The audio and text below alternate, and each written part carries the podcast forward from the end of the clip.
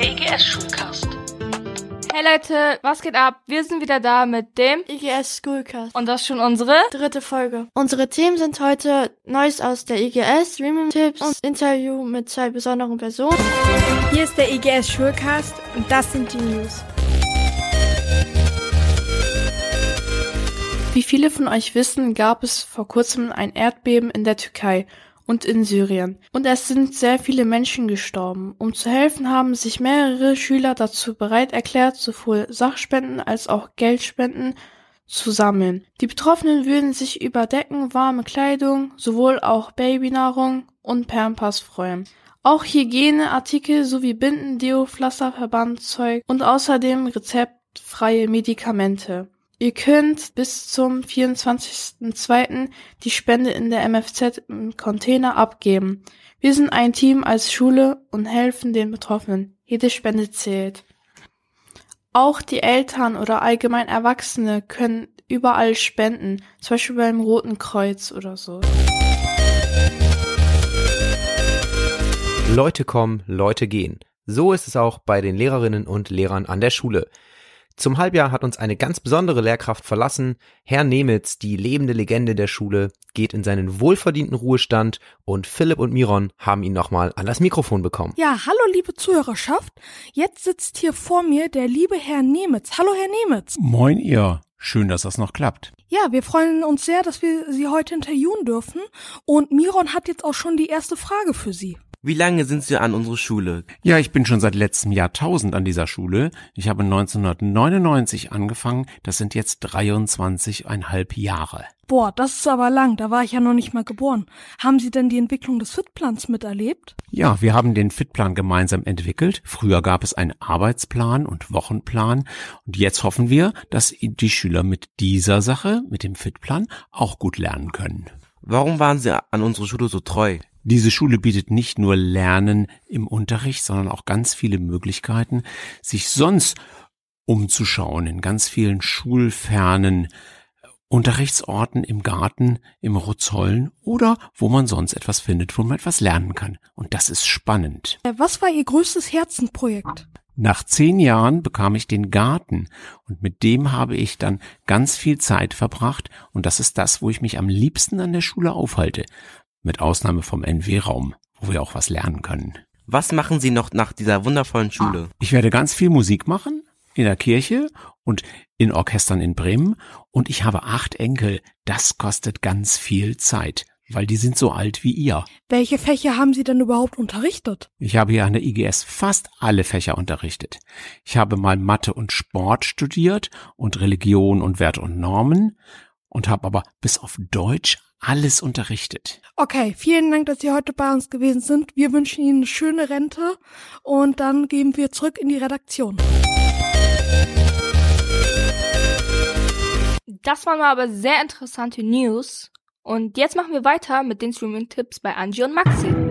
Streaming-Tipps. So, und da sind wir bei den Streaming-Tipps. Und die macht heute der Maxi. Und Maxi, du hast nicht nur einen Streaming-Tipp mitgebracht, du hast sogar mehrere. Womit legen wir los heute? Wir fangen an mit Netflix. Also haben wir da Shadowhunters. In dieser Serie geht es um Dämonen, Hexen und Vampire und natürlich auch vieles mehr. Also wenn ihr darauf steht, das sind drei Staffeln auf Netflix, schaut euch die an. Klingt allerdings so ein bisschen gruselig oder äh, ist das auch für schwache Nerven geeignet? Nichts für schwache Nerven. äh, Maxi, was haben wir noch an Bord? Was kannst du noch empfehlen? Vielleicht noch mal eine andere Richtung? Was ganz, ganz lustig ist, Brooklyn Nine-Nine ist einer meiner Lieblingsserien. Es geht äh, um ein Polizeirevier, wo die Polizisten jeden Tag mit anderen Kriminellen umgehen müssen. Aber nicht nur auf einer sehr, sehr strengen Art. Es geht nämlich sehr, sehr viel mit Humor. Das hört sich eher witzig an und das würde ich mir vielleicht heute auch noch reinziehen. Haben wir noch einen dritten Tipp vielleicht für diejenigen, die immer noch nicht wissen, was sie gucken sollen? Hallo, ja, auf jeden. Avatar. In Avatar geht es um unbekannte Wesen, die auf Pandora leben. Sie versuchen sich gegen die Menschen zu wehren, die ihr Land klauen wollen. Avatar 1 befindet sich das auf Disney Plus. Avatar 2 gibt's jetzt auch im Max Kino und hoffentlich bald auch ähm, hier auf Disney Plus. Also Lust auf einen Familienfilm mit vielen spannenden Parts. Schaut euch das rein. Ja, und insbesondere, wenn man sich den zweiten jetzt im Kino anschauen will, in 3D oder so, dann lohnt sich vielleicht der erste nochmal, um die Story zu verstehen. Aber klar. Ich hoffe, meine Streaming-Tipps haben euch gefallen und ich wünsche euch viel Spaß beim Gucken. Also Leute, das waren jetzt unsere Streaming-Tipps. Und jetzt kommen wir zum Interview mit zwei interessanten und spannenden Personen. Wer bin ich? Und was mache ich hier? Herzlich willkommen, ich bin Samantha und neben mir sitzt Eliana.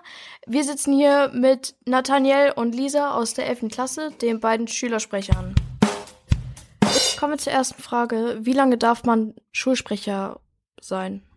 Also Schulsprecher kann man zwei Jahre bleiben und dann muss neu gewählt werden. Was hat man für Aufgaben als Schülersprecher? Nun ja, als ähm, Schulsprecher muss man auf jeden Fall kooperativ sein und mit den Jahrgangssprechern und dem Schülerrat gemeinsam arbeiten. Also wir stellen uns auf jeden Fall vielen Herausforderungen, versuchen auch Wünsche umzusetzen, die die Schüler haben. Genau, wir sind ein, sozusagen eine direkte Brücke von Schüler an die Lehrer und an die Schule, an die Schulleitung und äh, tragen unsere Ideen dann an einem SV-Tag zusammen. Ab wann darf man Schulsprecher sein? Man darf Schulsprecher ab der neunten Klasse werden, war das, ja, und ähm, sich sozusagen bewerben, eine, eine Rede schreiben und die wird dann an die Klassensprecher geschickt, also sei es per E-Mail oder per Papier und dann wird gewählt.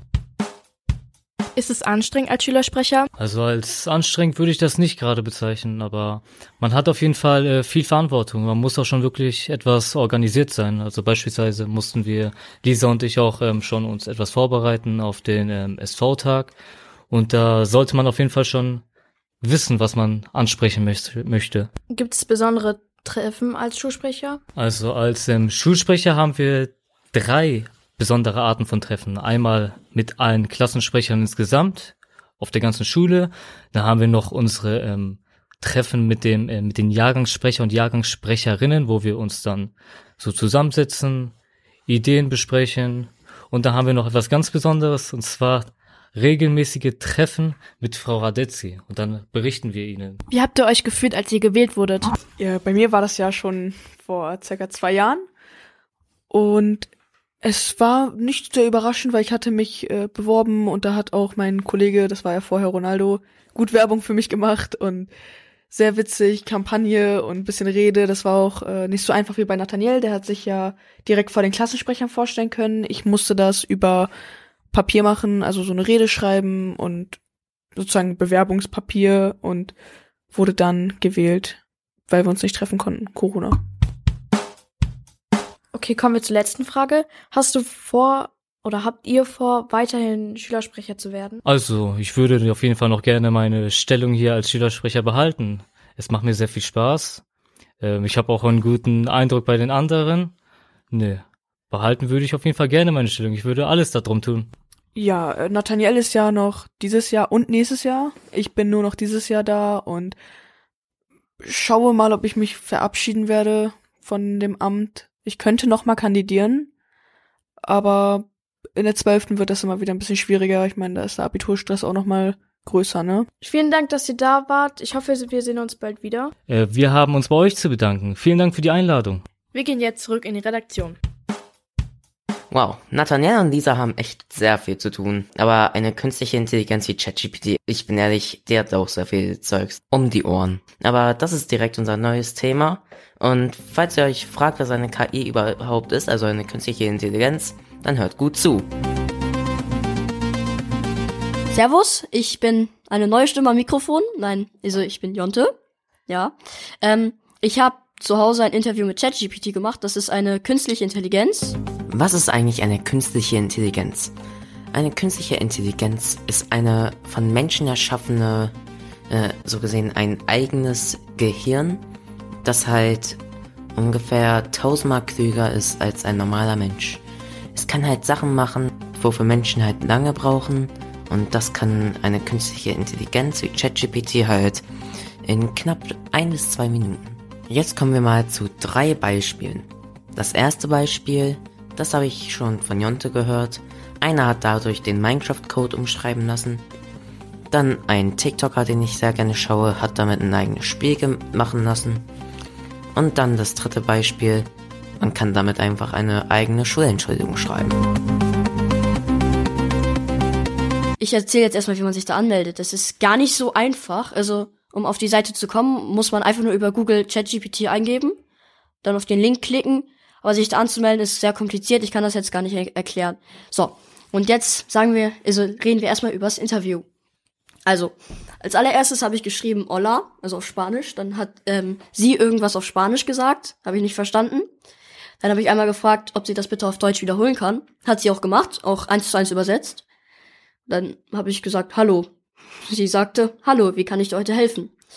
Dann habe ich die entscheidende Frage gestellt, möchtest du mir oder magst du mir ein paar Fragen zur EGS beantworten? Hat sie gerne gemacht. Da kamen solche Fragen wie, ähm, wie finden Sie Herr Wallner? Oder wie findest du die EGS? Da gab es Antworten, also sie hat dann auf die jeweiligen Fragen geantwortet. Als künstliche Intelligenz habe ich keinen direkten Zugriff oder persönlichen Kontakt, aber ich kann sagen, die EGS ist eine sehr engagierte Schule ähm, mit sehr, also mit sehr netten Lehrern, die freudig bei der Arbeit dabei sind. Und als finale Frage, was man jeder künstliche, künstlichen, Intelligenz, künstlichen Intelligenz stellen sollte, möchtest du irgendwann mal die Weltherrschaft übernehmen? Ich zitiere eins zu eins. Ähm, als künstliche Intelligenz habe ich keine persönlichen Ziele oder Wünsche. Ich wurde nicht darauf programmiert, die Weltherrschaft zu übernehmen. Tschüss. Ja, dann war das Interview auch schon vorbei. Das war's mit der dritten Folge. Wir würden uns freuen, wenn ihr für die Erdbebenopfer spenden würdet und wenn ihr wieder dazu schaltet, wenn es heißt The First One, der EGS-Schulcast.